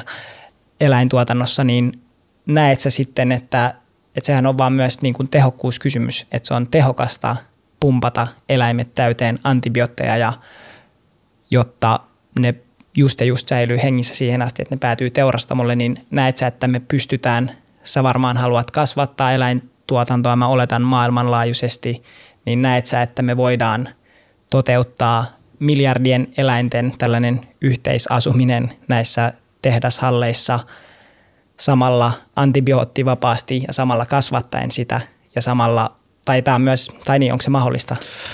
Niin siis tota, zoonoosithan on iso Kyllä. Ja, ja. ja nämä täytyy ottaa, ottaa vakavasti, mutta missään tapauksessa niin se vastaus ei, eivät ole sitten niin kuin antibioottien ylikäyttö. Se, se pitäisi kieltää ja sitähän meillä ei Suomessa ole. Se on yksi meidän niin kuin, tuotannon hienoja juttuja, että meillä ei ennakoivasti eläintä lääkitään vain jos se on sairas. Sitä ei lääkitä – tällä tavalla ennakoivasti. Tai esimerkiksi Et, kivun lievitykseen. Anteeksi, mitä? Että tai esimerkiksi kivun lievitykseen. On, siis on siis antibiootteja. Ei, kun ylipäätään eläintä ei välttämättä lääkitä edes kivun lievitykseen, no, koska niin. siihen ei haluta laittaa lääkintää. Joo, ainakin tota, suurin osa eläinlääkäreistä, joita myös tunnen, niin kyllä eläimille tarpeen mukaan myös kivunlievitystä niin, käytetään. tuotantoolosuhteissa. Tarpeen mukaan käytetään kivunlievitystä. Mä en nyt oikein ymmärrä, että mihin, mihin tässä mentiin. Mutta sitten tähän kysymykseen, niin nyt, nyt voi tulla sitten niin kuin yllätys. En mä halua kasvattaa globaalisti lihantuotantoa. Okay. Ei, ei mun mielestä siihen ole minkäännäköistä Mut sitten, Me syödään kasvat... maailmassa ihan liikaa lihaa. Mä allekirjoitan tämä. Aivan siis ehdottomasti näin. Meidän tulisi kuluttaa vähemmän lihaa, mutta sitten parempaa lihaa. Suomessa mä en näe ongelmana suomalaista lihantuotantoa, koska meidän lihantuotantoon liitetään paljon semmoisia riskejä, joita meillä ei yksinkertaisesti ole. Meillä ei ole vesipulaa ja niin kuin sanoin, että nämä meidän nurmet, ne täytyy ehdottomasti, ne kannattaa hyödyntää. Ja suomalaisille monessa mielessä myös tämän riista- ja villikalan kautta, niin se liha on sitä eettistä ja ekologista lähiruokaa. Et, et tätä kautta niin tämmöiseen niin kuin äärimmäisyyteen meneminen, että ryhdynpä vegaanis, vegaaniksi, niin mä en näe sitä niin kuin järkevänä suomalaisille. Mutta tästä aivan ehdottomasti allekirjoitan, että, että tota, syödään vähemmän, mutta parempaa ja globaalisti missään tapauksessa tarvetta lihantuotannon lisäämiselle ei ole. Et me voidaan hyvin niin kuin sitä kulutusta myös pudottaa. Sä mainitsit kahdesti se, että me annetaan nimet näille lehmille, eikö niin? Ja, ja meillähän on tällä hetkellä menossa niin sanottu U-vuosi, eli lehmille annetaan U-alkuiset nimet. Kyllä. Kyllä, ja ensi vuonna taas V-vuosi. Ja sitten mä, mä jotenkin itse näen, varmasti Benjamin ja Sanna-Maria samaa mieltä, että, että nimen antaminen ei ole tae hyvinvoinnista. Mä tietenkin ymmärrän, että hei, siinä on läheisempi suhde, että ei sinä nyt XY235 tule tänne. Se on tietenkin paljon inhimillisempi ja semmoinen läheisempi, että hänellä on nimi. Mutta, mutta tosi usein sanotaan, että nämä on yksittäistapauksia – ja, ja sitten kuitenkin ruokavirasto tekee joka vuonna tarkastukset ja katsoo, että miten tilat noudattaa eläinsuojelulakia. Ja eläinoikeusnäkökulmasta meidän, tämä nyt vanha eläinsuojelulaki on yksi pieru, että se ei toteuta näitä lajikohtaisia tarpeita, mitä, tai niin kuin se ei vaadi näitä lajikohtaisia tarpe, tarpeiden täyttämisiä. Ja 25 prosenttia niin kuin otantatarkastuksista, niin sieltä löydettiin eläinsuojelulain rikkeitä eli yksi neljäsosa tiloista ei noudattanut eläinsuojelulakia. Mitä, mitä ajatuksia tämä herättää sussa? Tietysti rikkeen laajuus aina niin kuin ratkaisee, että kuinka törkeästä laiminlyönnistä on kysymys ja, ja sekin, että tietysti luvut saadaan näyttää kamalilta, kun joku lappu on unohtunut sinne korvaan laittaa. Mutta mä suhtaudun erittäin suurella vakavuudella siihen ja myös nyt tulevaan eläinsuojelulakiin, että on kaikkien etu, että tuottajat toimii niin kuin mahdollisimman vastuullisesti. Aivan samalla tavalla kuin joka kerta, kun joku metsästäjä töhöilee tuolla, niin se on ihan hirveä juttu myös niin kuin henkilökohtaisesti, koska silloin kun sä olet tuottaja tai sä olet metsästäjä, sä olet kalastaja, niin sä puhut sen koko niin kuin ammattikunnan puolesta, kun olet viljelijä tai sitten harrastajakunnan tuolla muualla. Ja, ja se vaatii sitä, että noudatetaan lakia ja, ja toimitaan eettisesti ja ekologisesti ja oikein. Aivan ehdottomasti näin. Pääsin muuten nimeä yhden sonnivasikan tuossa, tuossa tukialta, niin siitä tuli ulkoministeri sitten tässä. Niin, ja, niin voisitko sitten puhua, tai sehän on niin kuin kuitenkin MTK ja tällaisten etujärjestöjen etu, että on mahdollisimman löyhä valvonta, koska silloin voidaan tehdä – eläimen, niin kuin, eläimellä mahdollisimman paljon rahaa ja hyötyä, koska mitä löyhemmät standardit ja mitä löyhemmät niin kuin kriteerit eläimen hyvinvoinnille on, niin sitä helpompi sitä sitten on niin kuin hyväksi käyttää, niin oletko sitten sitä mieltä, että niin kuin tätä viranomaisvalvontaa tulisi kiristää, koska niin kuin me nähdään, niin se on aika niin kuin lapsen kengissä, jos 25 prosenttia otantatarkastuksessa tilallisilta löytyy tällaisia eläinsuojelurikkomuksia? Kyllä mä oon tästä eri, eri mieltä, että niin kuin sanoin, että tässä kysytään, että mikä on se rikkeen laajuus. Ja meillä oikeastaan jokaisella tuotantotilalla niin kunnaneläinlääkärit, eläinlääkärit käyvät, tekevät havaintoja ja todella aktiivisesti, eläinlääkäreille suuri kiitos, todella aktiivisesti myös sitten puuttuvat mahdollisiin laiminlyönteihin. Ja mä oon myös tyytyväinen siitä, että silloin kun törkeitä laiminlyöntejä esiintyy, josta niin kuin selvästi nähdään, että niitä ei ole aikomuskaan kor- korjata, ei kyetä korjaamaan, niin tässä tapauksessa myös niin kyllä se niin kuin eläintenpito siinä vaiheessa sitten myös loppuu. Ja mä pidän niin kuin tätä tosi hyvänä juttuna. Eli yhteenvetäen sulla on kuitenkin sellainen ajatus, että joillakin eläimillä on joillakin oikeu- joitakin oikeuksia, mutta miten näetkö sit eläinoikeusajattelun kuitenkin jotenkin ääriajatteluna? No, tämä on mielenkiintoinen kysymys. Niin kuin mä sanoin tuossa alussa vähän, että mun mielestä niin kuin jokaisella tuotantoeläimellä on oikeus hyvään elämään, oikeus hyvään kuolemaan ja oikeus tulla valmistettua hyväksi ravinnoksi sen jälkeen. Ja, ja sitten taas niin kuin eläinoikeusajattelu niin tämän niin kuin hyvinvoinnin kannalta, niin ehdottomasti ymmärrän sen. Ja niin kuin sanoin, että vaikka mä äh, näen vähän happamia ilmeitä, kun sanoin, että olen eläinrakas, niin ihan ehdottomasti olen eläinrakas ihminen. Ja mä koin, että, että olen, olen sellainen. En mä halua aiheuttaa kellekään eläimelle tarpeetonta siis kärsimystä tai kärsimystä niin kuin yli, ylipäätään. Että, että niin, sitten me puhuttiin näistä kulttuurisidonnaisuuksista, että millä tavalla erilaisiin eläimiin suhtaudutaan. Mä allekirjoitan myös niin kuin täysin nämä näkemykset, että koiralla ja sijalla niin on erilainen kohtelu suomalaisessa yhteiskunnassa ja erilainen ajattelu, että et, et millä tavalla ja mikä näiden eläinten rooli niin tässä, tässä yhteiskunnassa on. Sä kysyt Mikko, että, että riippuu paljon nämä, kun meillä on tämä 25 prosenttia eläinsuojelu, eläinsuojelurikkeitä, että mitä nämä rikkeet on. Että tietenkin se olisi helppo sanoa, että hei 25 prosenttia tekee väärin, ja jos siellä on puuttunut tosiaan se joku korvalappu, tai ollut sellainen, että yhdellä ei ollut vesipistettä juuri silloin. Mä ymmärrän tämän. Ja, ja niin kuin se on hyvä nostaa esille, että jos kritisoi, niin on oltava he myös se, että mitä nämä on, ää, nämä rikkeet. Ja ää, 2021 tehdyissä uh, otantatarkastuksessa, tämä on ruokaviraston sivuilta, yleisimmin puutteita nauta-, sika- ja lammastiloilla havaittiin eläinten hyvinvointiin suoraan liittyvissä vaatimuksissa. Eli, eli tässäkään niin kuin raportissa ei sanota, mitä nämä on, mutta, mutta se ei ole selkeästi vaan pelkkä semmoinen, että hei nyt tämä ei nyt, mä en saanut raksitettua tätä.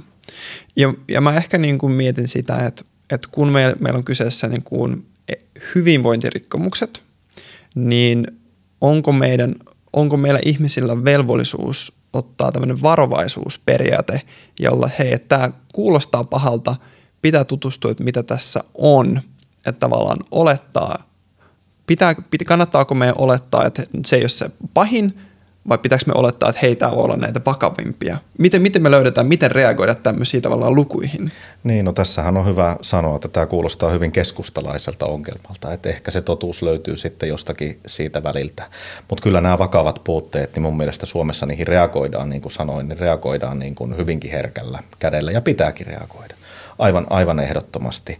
Että tota, tässä tarvittaisiin tietysti, mutta toi mitä luit tuosta, että suurin osa oli suoraan hyvinvointiin liittyviä, niin ei se hyvältä missään tapauksessa kuulosta. Mutta sitten tietysti on eri juttu se, että ollaanko siellä jossakin sairaana nurkassa ja, ja kärsitään ja, ja täristää vai onko kyse tosiaan ollut siitä, että puuttuu joku vesipiste tai, tai sillä hetkellä ei ole ollut niin suoraa pääsyä jonnekin, niin tästä, tar, tästä tarttisi niin kuin lisää tietoa, että tässä voi suoraan sanoa, mutta en missään tapauksessa puolustele minkäännäköisiä laiminlyöntejä. Mutta kyllähän toi nyt vaikuttaa todellakin sieltä, että ne on nimenomaisesti sellaisia ei-byrokraattisia asioita, joista ne huomautukset on tullut. Että ei mitään listauksia, vaan suoraan hyvinvointiin liittyviä asioita. Niin, näin, näin varmastikin on, mutta niin kuin sanoin, että mä tarttisin tästä mm. lisää dataa, niin kuin varmasti kaikki tarvitsisimme, että tässä voitaisiin niin kuin asiapohjalta tätä keskustelua käydä. Me päästiin katsomaan yhden tämmöisen eläintarkastuksen tai niin kuin eläin, valvontaeläinlääkärin tekemän tarkastuksen raporttia. Tämä oli juuri nimenomaan siitä kanitilasta, josta me saatiin video. Ja aluksi me ensimmäinen, niin kuin, se mitä me kuultiin, oli kun Hesari haastatteli tätä valvontaeläinlääkäriä ja hän sanoi, että hei, että tämä oli niin kuin eläintilalliselle sydämen asia. Ja oletus tietenkin on, että hei, mitään ongelmia ei löytynyt, kun tehtiin se tarkastus – mutta kun me nähtiin se raportti, niin se oli niinkin paha, että siellä tietenkin todettiin, että hei, siellä on ollut niin kuin ja, ja muita niin kuin tuotannossa niin kuin etenkin kanien sairastamia sairauksia. Siellä ei ollut mitään virikkeitä sillä hetkellä, sieltä puuttui vesipisteet. Ja pahin oli, että valvontaeläinlääkärin niin kuin valvontaeläinlääkäri löysi akuutisti sairaan yksilön, joka piti teurastaa sillä hetkellä. Ja tätä tätä tilaa ei olisi ikinä kukaan tietenkään tarkastanut, ellei olisi olisi osunut otantatarkastukseen. Ja jos meidän valvontaeläinlääkäri sanoo, että heitä oli sydämen asialla ja sitten siellä teurastettiin yksi akuutisti sairas yksilö, niin koet sä, että nämä on jotenkin ristiriidassa tämä väittämä ja sitten tämä raportin mukainen Aivan ehdottomasti on ristiriidassa ja en ole tietysti raporttia nähnyt, että suoraan niin kuin vaikea tässä, tässä kantaa ottaa, mutta jos tämä, mitä kerrot mulle, pitää paikkansa, niin mä sanon, että tämmöisen ihmisen ei tulisi työskennellä eläintuotannon parissa. Hmm. Niin ja ehkä, ehkä voitaisiin nyt palata sulle, varmaan on tuttu tällainen oikeutta eläimille eläinoikeusjärjestö. Kyllä on tuttu, joo. Joo, ja sehän on niin kuin valtavasti muovannut tätä eläinoikeuskeneä ja varmasti moni meidänkin kuuntelijoista on ryhtynyt vegaaniksi tai jotenkin sen ansiosta niin kuin eläinsuhde on täysin mullistunut. Oletko nähnyt näitä itse näitä videoita, mitä he, he kerto, näyttävät Suomessa? Joo, mä, mä olen nähnyt ja tietysti OEsta mun täytyy sanoa, että mä en niin kuin pidä sen toimintatavoista. Et se musta niin kuin ei, ole, ei ole ok tämä tiloille murtautuminen ja, ja mahdollinen salakuvaaminen olen myös sitä mieltä, että meillä on aika kiistatta osoitettu, että aivan kaikki, mitä OE syöttää, niin ei enää niin kuin suomalaisilta tiloilta ole kaikki, kaikki otettu ja kaikki tullut. Mistä nämä todisteet voisit nähdä? Koska niin. mä, Joo, mä en ole Mä en ole niin kuin nähnyt näitä todisteita. No kun näitä esim. videoita on katsottu, niin on ammattilaistenkin toimesta todettu, että ei tämmöistä niin kuin missään, missään niin kuin Suomessa, Suomessa ole. Osaatko ohjata niihin, tai me haluttaisiin tietysti suhtautua myös kriittisesti, mutta onko jotain, onko tästä mitään tutkittua uutista tai jotain? Varmaan uutisia kyllä löydät, että ihan googlaamalla luulisin, että, että löytyy. Nyt ei ole tainnut OElla olla mitään niin kuin isompia iskuja tai tämmöisiä, ei ole ainakaan mm. omaan uutisvirtaan, uutisvirtaan mm. sattunut, että näistä ja. on niin kuin hetken, hetken aikaa jo, jo sitten. Mutta mun mielestä meidän pitäisi Suomessa tuottaa tai luottaa siihen, että tämä niin kuin meidän virallinen valvontajärjestelmä, että tämä, tämä toimii. Ja sitten taas vastaavasti, että kun näitä tunkeutumisia on ollut, niin voitte kuvitella, että miltä siellä tuottajista tuntuu, että kun on tuotantotiloissa käyty, ei tiedetä kuka on käynyt, mitä on tapahtunut ja sitten taas kuinka paljon tunkeutumisia tapahtuu, että ei löydetä mitään niin mielenkiintoista, että, että siitä sitten saataisiin raflaavaa videomateriaalia, koska OE ei va- Pieni päivitys editointihuoneesta. Tämän jakson julkaisun jälkeen Oikeutta eläimille yhdistyksen Kristo Muurimaa oli yhteydessä Mikko Kärnään koskien tätä väitettä. Mikko ei pystynyt todistamaan hänen väittämään todeksi, eikä ole enää vastannut Kristo Muurimaan lisäkysymyksiin. Varmasti tulee julkaisemaan ikinä, että hei kävimmepäs täällä tilalla ja siellä olikin kaikki ok. Niin ehkä, ehkä, se, ehkä se relevantti kysymys tässä vaiheessa on se, että tässä oli joku Yle, Yle yritti tehdä juttua sikateollisuudesta. Ja tämä on, mihin mekin törmätään usein, siis usein, miten se argumentti on, että miksi te käy tiloilla tutustumassa. Vegaaneja tai ketään ulkopuolisia ei haluta näille tiloille muuta kuin tällaisiin showroomeihin, jotka on hyvin niin kuin – hyvin sellaisia... No mä oon kyllä eri mieltä tästä, että mä tunnen okay. paljon tuottajia, että ollaan yhteyksissä tämän jälkeen, että okay. no, ihan, varmasti, ihan varmasti joo. pääsette käymään kyllä. Joo, joo. joo. joo ja ehkä, ehkä tähän se, okei okay, tämä oli siis ihan Ylen juttu, että ne soitti, puhutaan jostain useammasta kymmenestä tai ainakin kymmenestä tuottajasta, kukaan ei halunnut päästä Yleä kuvaamaan ja sitten kun ne lopulta pääsi, niin ne pääsi, taisi olla se Nurmon Nurmon niin kuin tehdas, tämä on tällainen Yle Spotlight, mikä kuvasi tätä juttua. Ja kun tämä on verovaroin tuettua toimintaa ja ainut paikka, minne aktivistit pääsee kuvaamaan, tai niin kuin aktivistit tai edes toimittajat pääsee kuvaamaan, on tällainen tota, niin kuin, no, näytepaikka, niin mun mielestä se on ongelmallista, koska mun mielestä ihan veronmaksajana – mulla pitäisi olla oikeus mennä minne vaan tilalle tai jotenkin, ei nyt, tai jotenkin paljon helpommin saada pääsy sinne ja oikeastaan aika hyvä myös kirja oli tällainen syötäväksi kasvatettu tällainen Elina Lappalainen, kuka on kirjoittanut kirjan, ehkä sulle tuttu, en tiedä. lukenut, joo. Okei, okay. no siinähän hyvin sanoi, että, että niin kuin Suomessa ydinvoimalaan on helpompi päästä – kuin broileritilalle. No se varmasti pitää paikkansa. Se, niin. se varmasti pitää paikkansa kyllä. Mutta jotenkin tämä kuvastaa mun mielestä sitä ydinongelmaa, että näet sä tässä sellaista, että meillä on vahva fiilis ja niin kun, kun me katsotaan näitä, kun toimittajat yrittää päästä tekemään eläinmaataloudesta juttuja, niin se tapahtuu aika suljetuin ovin. Että eihän mikään nyhtökahoraan tehdas ole sille, tai Wönerin tehdas tai mikään tällainen tehdas ole, että ei tänne saa tulla. siellä on avoimet ovet, koska ei ole mitään peiteltävää mutta jotenkin sitä eläintuotannon todellisuutta tunnutaan keinolla millä hyvänsä peiteltävän niin kuin kuluttajilta. Ja sitten tällaiset, kun OE tai joku tekee paljastuksia, niin se aina järkyttää, koska se helposti unohtuu se eläintuotannon karu todellisuus. Niin, mä en nyt ihan kyllä tunnista tätä ongelmaa ja tästä olisi ihan niin kuin hyvä kyllä käydä keskustelua, että, että tota, mun mielestä ainakaan suurimmalla osalla suomalaista tuotantotiloista, niin ei siellä pitäisi olla mitään peiteltävää. Sitten nämä broileritilat, niin no ennen kaikkeahan tätä perustellaan hygieniasyillä. Sinne on kaiken näköisten niin muutenkin on, on niin erittäin rajoitettu kulku, että ketkä pääsee ja millä tavalla mennään. Mutta, mutta tota, en nyt tiedä, onko siinä mitään, mitään kummallista, että jokainen, joka asiaan perehtyy, niin tietää, että minkälaista se broilerin tuotanto, tuotanto kyllä, kyllä on, minkälaista se on Suomessakin ja minkälaista se on niin kuin muualla päin maailmaa. Ja niin kuin tästä varmaan oltiin yksimielisiä, että, että se, on, se on mun mielestä se on tehotuotantoa. Ja, ja tota, mutta se on mun mielestä niin kuin Suomessa ainoa tehotuotannon muoto, joka meillä, meillä on, on käytössä. Ja, ja tähän niin kuin just tämä niin kuin Kurvisen vaikka esitys tai niin kuin mitä itsekin sanoin, että nähdä teurastamolla tai käydä siellä tiloilla ja muuta, niin nämä olisi tosi hyviä juttuja. Ja e, sitten tietysti niin kuin aktivistien vierailuihin, niin toisaalta mä ymmärrän sen, että jos niin kuin lähdetään sillä mielellä – että nyt niin kuin lähdetään kuvaamaan ja löytämään ja hakemalla vaikka hakemaan se, että täällä nyt jotakin on varmasti pielessä, niin kyllä mä niin kuin ymmärrän, että siinä voi niin kuin tulla sillä tuottajallakin sellainen olo sitten, että ei, ei, niin kuin välttämättä halua. Että nämä pitäisi nyt olla sitten tämmöiseen molemminpuoliseen luottamukseen ja yhteisymmärrykseen perustuvia ja se, että jos nyt mitään kamalaa ei löydetä, niin ei nyt ainakaan aleta niin kuin hakemalla sitten hakemaan.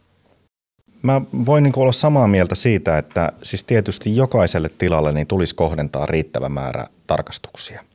Ja jos meillä todella on niin kuin vakava ongelma yhteiskunnassa, että kaikkia tiloja ei tarkasteta kautta, että siellä ei edes niin kuin eläinlääkärit käy, niin totta kai siihen täytyy puuttua, mutta se täytyy tulla sitten viranomaisten kautta. Ja tähän työhön niin ehdottomasti ole valmis vaikkapa allokoimaan lisää, lisää resursseja. Se, se on niin kuin tärkeä juttu, koska se on kaikkien etu, että meillä on asiat kunnossa. Ihan siis ehdottomasti.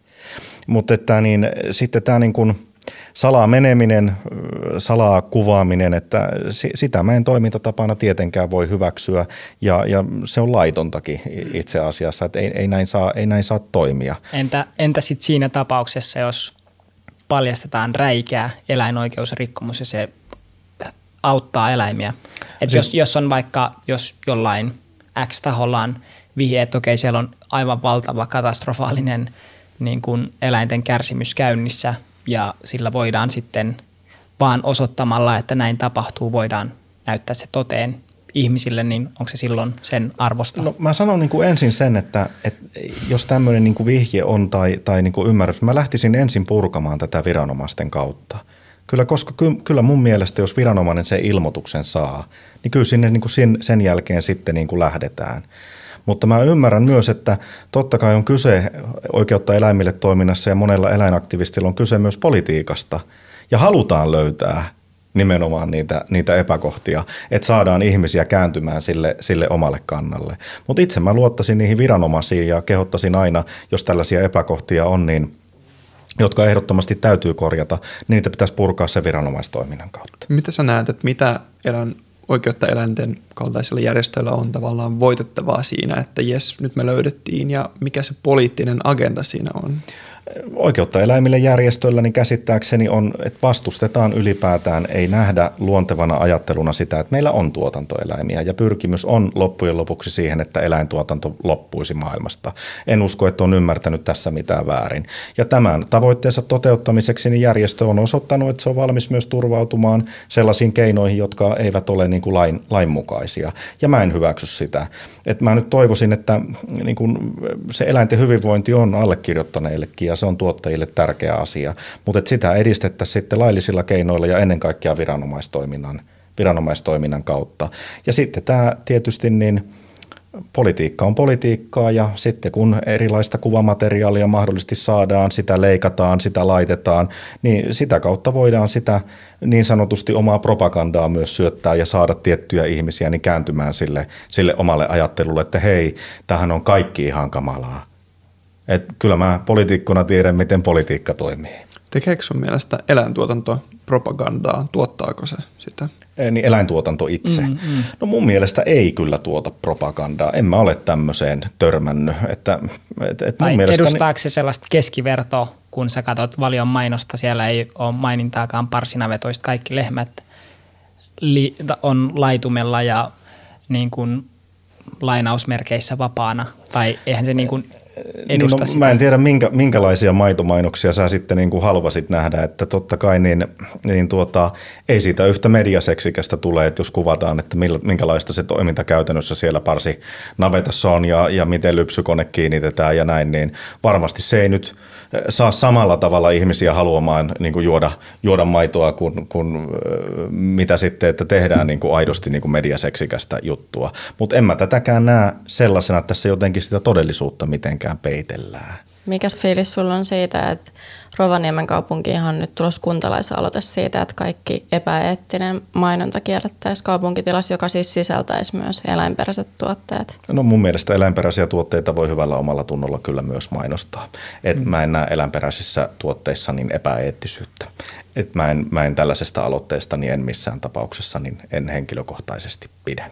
Mutta siellä varmasti kaupunki tekee sitten ratkaisut asian suhteen. Tuliko sulle vastaan, että tuolla Harlemin kaupungissa Alankomaissa nyt lihan mainostus, tehotuotetun lihan mainostus kielletään 2024 eteenpäin. En ole tiennyt tällaisesta. Joo, joo eli tämä on siis trendi, eli me tietysti odotetaan innolla, että milloin tämä rantautuu Suomeen ja me tullaan tietysti näkemään, että lihatuotantoa tullaan, sen mainostusta tullaan kieltämään. Ja ehkä vielä tähän harhaanjohtavaan mainostukseen, niin pidätkö sitä sitten harhaanjohtavana, kun lisätään onnellinen lehmä, onnellinen kananmuna, tällaisia liitteitä, miten me voidaan olla – varmoja näiden kanojen onnellisuudesta ja varsinkin kun me tiedetään ihan faktuaalisesti, Hesari on uutisoinut siitä ja silloin vahva näyttö, että, että vaikka 50-100 prosenttia vapaan kananmunan ja häkkikananmunan näistä muniakanoista niin kärsii vaikka rintalasta murtumista. Että ihan se olemassaolo on jo kivuliasta, niin miten tällöin voidaan puhua vaikka onnellisista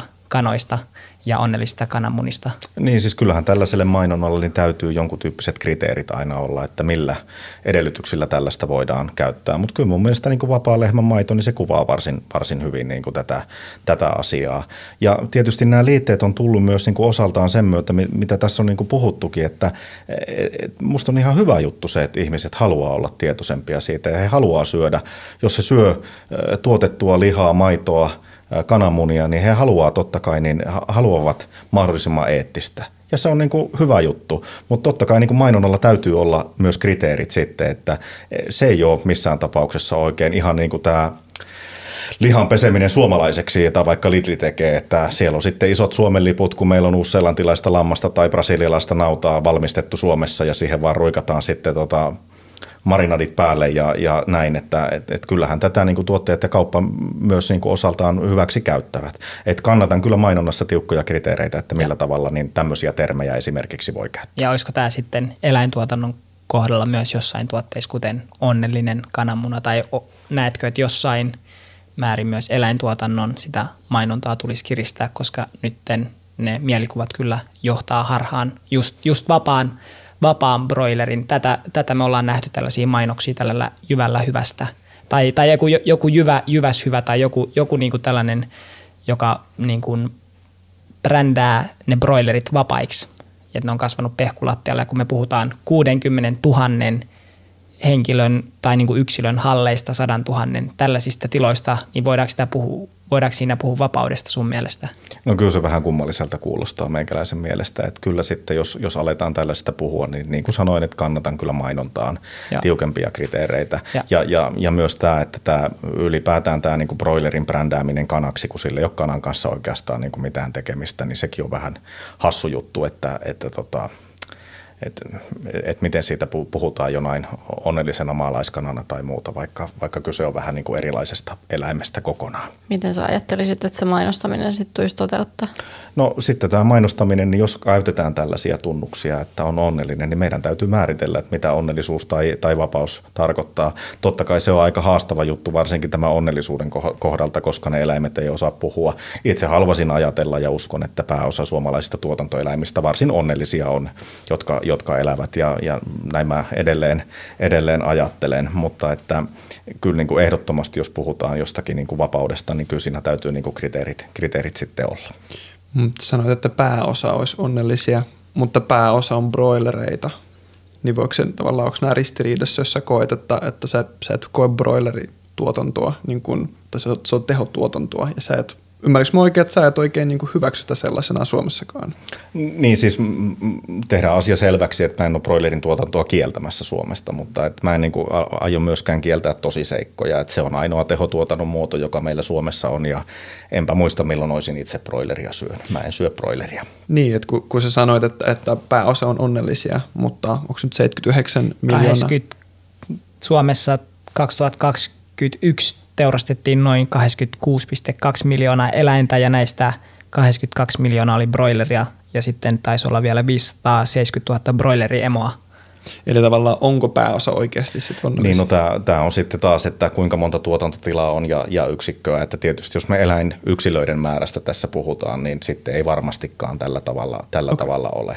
Että tota, tämä broileri on aika kummallinen juttu ja on ikävää, että se länsimaiseen ruoantuotantoon on, on alun perin niin kuin rantautunut.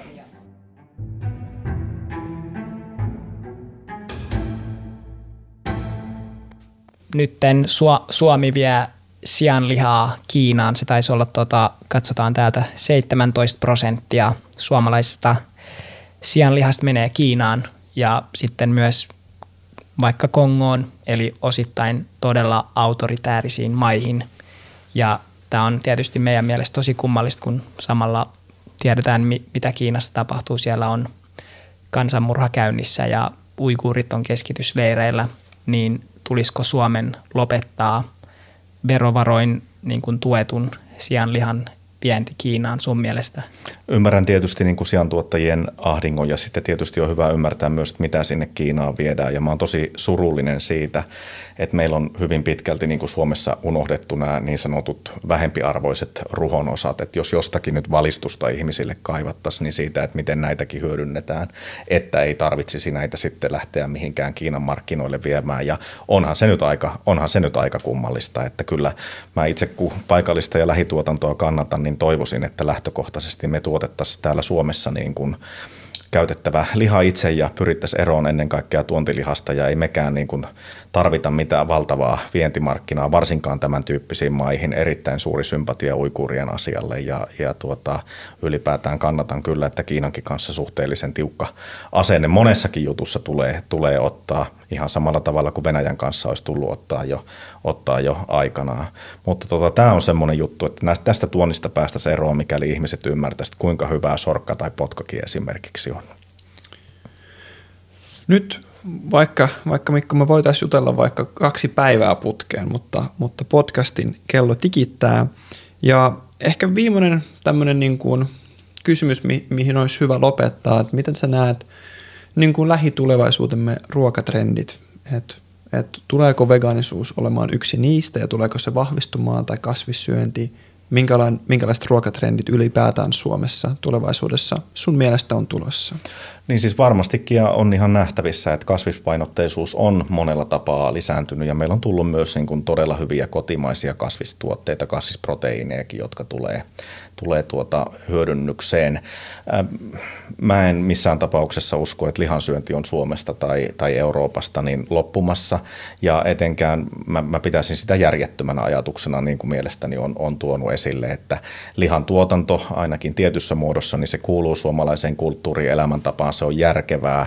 Me ei voida unohtaa riistaa, me ei voida unohtaa poroa, me ei voida unohtaa, unohtaa villikalaa. Mutta mä oon todella tyytyväinen, jos tämä trendi siitä lisääntyy, että ihmiset ajattelee enemmän, mitä he syö, ja, ja myös se niin kuin ruokavalion eettisyys ja ekologisuus, se lisääntyy. Ja, ja sitten niin kuin ymmärretään, että, että tota, sä voit syödä, se taisi tulla ihan alussa, että sä voit syödä syödä tavallaan huonosti, vaikka olisit kasvissyöjä, mutta vastaavasti niin mun mielestä voi syödä erinomaisen hyvin, vaikka on sekasyöjä ja eettisesti ja ekologisesti ja, ja oikein. Että mä oon tosi tyytyväinen myös siitä, että aikanaan noihin lihajalosteisiin niin allekirjoittaneen aloitteesta viime kaudella niin saatiin nämä alkuperämerkinnät lihajalosteisiin ja mä oon tyytyväinen siitä, että se on nyt sitten laajentunut myös, että on, tämä on saatu myös ravintoloihin tuotua. Että aika moni kaveri on sanonut, että ei he ymmärtänyt ennen kuin Voltissa alkoi olemaan, että mistä se heidän ravintolabroilerinsa sitten tulee. Ja se pistää kaksi kertaa miettimään, että jos naudanliha on Brasiliasta tai sitten se broileri on Taimaasta, niin se pistää kaksi kertaa miettimään, että tilaanko. Ehkä tämä liittyy siihen koneistoon, eläintuotantokoneistoon, joka haluaa uskotella meille, että sekasyönti on ilmastoteko. Tämä oli siis uutinen MTVllä ihan tässä niin kuin hiljattain ja tietysti MTV joutui ottaa tämän uutisen pois, koska sillä ei ollut tieteellistä näyttöä. Ja ehkä mä haluan tähän nyt loppuun niin kuin vielä niin kuin tällaisen, tällaisen sitaatin täältä YK, YK, YKlta vuodelta 2006. Ja tämä menee nyt suomennettuna suunnilleen näin, että tämä eläintuotantosektori on yksi toisiksi tai kolmanneksi johtava syy kaikista vakavimpiin ympäristöongelmiin jokaisella tasolta niin kuin lokaalista globaaliin. Ja tämä, nämä niin kuin löydökset jo, tarkoittaa sitä, että, että tämä eläintuotannon alasajo tai sen niin kuin, se pitäisi olla johtava niin kuin politiikan osa-alue siihen, jos halutaan niin kuin taklata ongelmia niin kuin ilmastonmuutokseen, vesistöjen saastumiseen ja kaikkiin tällaisiin vakaviin ongelmiin, mitä tämä eläintuotanto aiheuttaa, niin sä samaa mieltä näistä yliopistollisista tutkimuksista, että eläintuotanto on yksi johtavista syistä meitä kohtaavaan ekokriisiin ja siihen mass- kuudenteen massasukupuuttoaaltoon ja näihin tosi moniin ongelmiin, mitä niin kuin on ihan tällaista vertaisarvioitusti tuotettu tieteellistä tietoa. Oletko se samaa siis mieltä? kuten mä tuossa äsken sanoin, että globaalisti meidän tulisi vähentää tuotantoa huomattavalla, huomattavalla, huomattavalla tavalla ja ehdottomasti niin näin, näin on. Mutta sitten taas tästä lokaalisuusaspektista ja niin kuin kotimaisuudesta, niin mä en ole missään tapauksessa teidän kanssa niin samaa mieltä. Mun mielestä meillä on Luke tuottanut erinomaista tutkimustietoa siitä, että esimerkiksi kotimaiseen märehtijätuotantoon, niin siihen liitetään paljon sellaisia riskejä – tuolta ulkomailta, jotka ei ole todellisia Suomessa. Ei, ei vesipulaa, ei vesistöjen saastumista samassa mittakaavassa. Me tarvitaan näiden nurmipeltojen hyödyntämistä tätä, tätä kautta. Ja sitten edelleen para, palaan sitten ta, niin kuin tuotannon ulkopuolelta myös sitten, no poro on osaltaan tuotettua puolivillieläin, mutta sitten tähän niin kuin riistaan ja, ja villikalaan. Että kyllä me varmasti niin kuin globaalisti ollaan tässä samaa mieltä ja tämän takia mä en halua olla tukemassa esimerkiksi vaikka tätä prassinautaa tai sitten en, en halua olla tukemassa sitä, että tänne tuodaan valtava, valtava määrä tota noin, niin lampaan lihaa niin uudesta Seelannista. Niin ehkä vielä, vielä että oletko samaa mieltä myös Luken niin kuin niistä tutkimustuloksista, jotka kaikki osoittaa sen, että vegaaniruokavalio on kaikista ympäristöystävällisin. Tai siitä on hyvin niin kuin vahva tieteellinen näyttö ja tämä, tämä on todennettu kaikkialla muualla. Ja ehkä tämä on vaan meille tärkeää, että mun mielestä me politiikassa eletään jotenkin vielä denialismissa sen suhteen, että mitä eläintuotanto aiheuttaa meidän planeetalle ja meillä ei ole siihen varaa. Me nauretaan sellaiset ilmastodenialistit ulos, jotka kieltää, että tämä on ihmisten aiheuttamaa, mutta ruoan suhteen me vielä mun mielestä eletään siinä denialismissa. Mun mielestä tämä on ruoankin suhteen aika hyvin kyllä tunnistettu ja paljonhan asiasta, asiasta keskustellaan. Ja tietysti täytyy luottaa niihin tutkimuksiin, mutta mä toivoisin, että se toimii myös niin kuin toisinpäin. Että esimerkiksi nämä sojapohjaiset tai, tai muut, muut tuota maidon korvikkeet, niin niillä on käytännössä meillä sama hiilijalanjälki kuin mitä, mitä sitten suomalaisella maidolla ja myös e, tuotanto esimerkiksi valiolla, niin ollaan menossa siihen, että se saadaan täysin hiilineutraaliksi 2030 mennessä. Että ilmastollisestikin pitää, pitää ymmärtää, että mä oon ehdottomasti samaa mieltä, että syödään, syödään vähemmän sitä lihaa ja globaalisti isoja ongelmia on, mutta tähän suomalaiseen tuotantoon ei saisi liittää sellaisia riskejä, joita siinä ei ole. Musta tuntuu, että me voitaisiin jatkaa tästä aiheesta ja näistä vegaaniaiheista ihan päiviä – mutta kello on jo sen verran, että Mikko, nyt on aika kiittää sekä meidän että podcast-kuuntelijoiden puolesta, että sä oot tullut keskustelemaan näistä aiheista, näistä tosi tärkeistä aiheista. Eli vielä kerran iso kiitos. Hyvä, kiitoksia. Tämä oli mukavaa. Seuraavassa jaksossa me keskustellaan eläinten tunteista. Puuttuuko eläimiltä joitain tunteita, mitä meillä ihmisillä on? Vai ollaanko me loppujen lopuksi kaikki eläimet aika samanlaisia? Toisen kauden uudet jaksot ilmestyy aina perjantai-aamuisin.